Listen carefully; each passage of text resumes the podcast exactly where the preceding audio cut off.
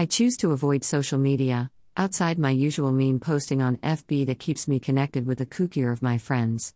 Generally speaking, that's the only time I engage in online time on those platforms. Naturally, I saw a post about Simone Biles and her decision to back off from the Olympics. It is a situation mired deep in mental health, pressure, sexual assault trauma, racial trauma. The more I read, the more I empathized with what this phenomenal athlete has gone through. That she has come out repeatedly to stand on podiums, to be in the upper echelon of her sport, the more I admire her. I'm not sure why I pulled up Instagram.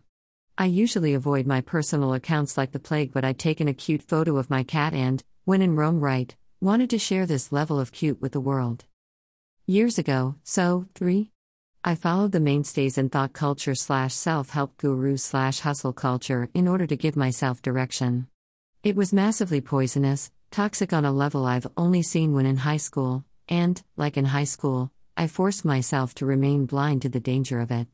I used that Instagram account to follow people I thought would help me find meaning, greedily sucking up boosts of false dopamine hits and motivation from their posts.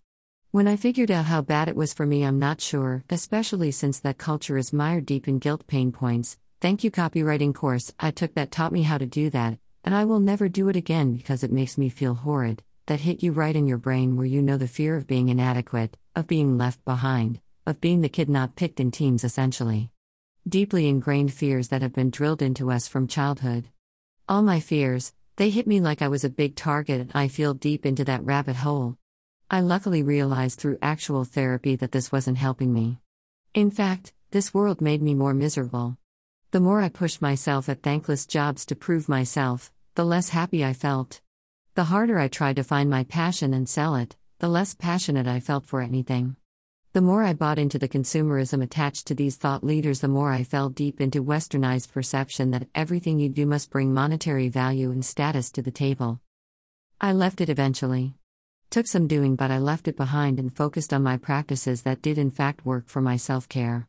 But I forgot my Instagram still followed those accounts. I don't pay much attention to feeds to be honest when I am on there messaging my friend who only uses that channel. I do follow dancers and yogi friends, so I was happily watching them express how happy they were to express themselves in dance or in daily practice. Then I saw it.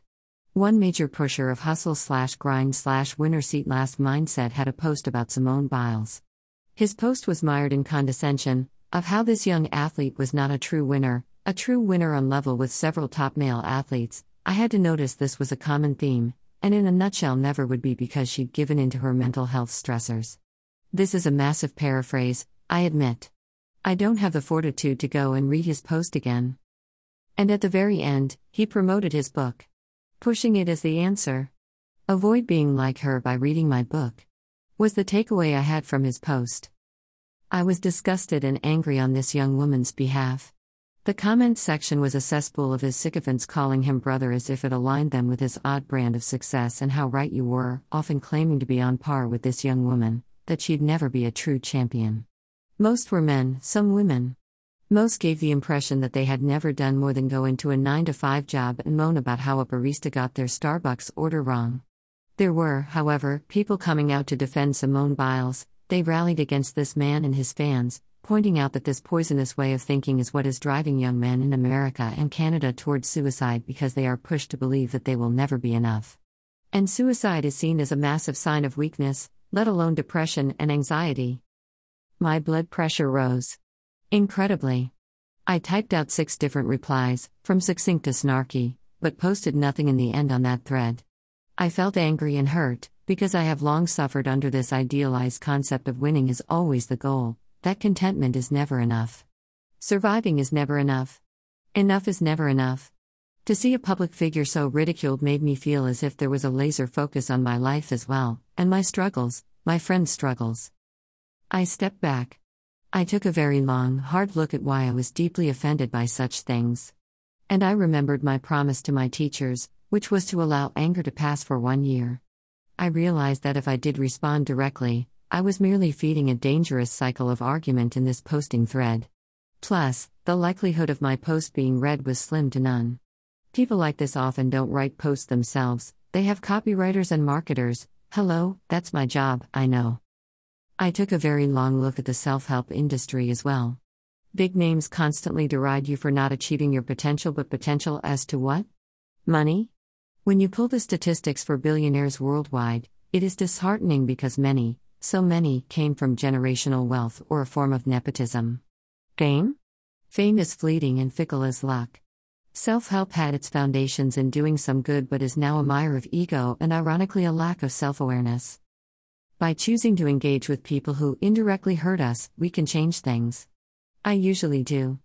This time, the post made me feel too ill and out of sorts to respond in a short Instagram comment. Instead, I chose to support athletes with mental health and fatigue troubles more directly. I blogged about, hello, this post, I did Facebook posts on it, gave money to local mental health charity, and I went to support those who supported Simone Biles. I did not choose to give the attention to those who are seeking it for personal gain. And I felt lighter about it, but it still troubled me, hence this blog post. The hard part about disengaging from that industry is that it has slowly permeated our cultures.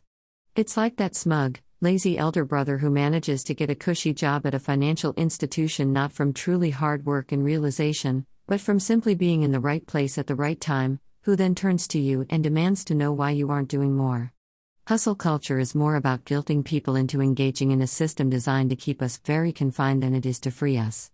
Self help is a massive section at the bookstore because we all want meaning in our lives, but the actualization of that meaning is not found by repetitive learning but by engaging in our communities and with one another, learning from one another, and helping lift one another. I've often looked at my dip in the self help world as being a dip into addiction.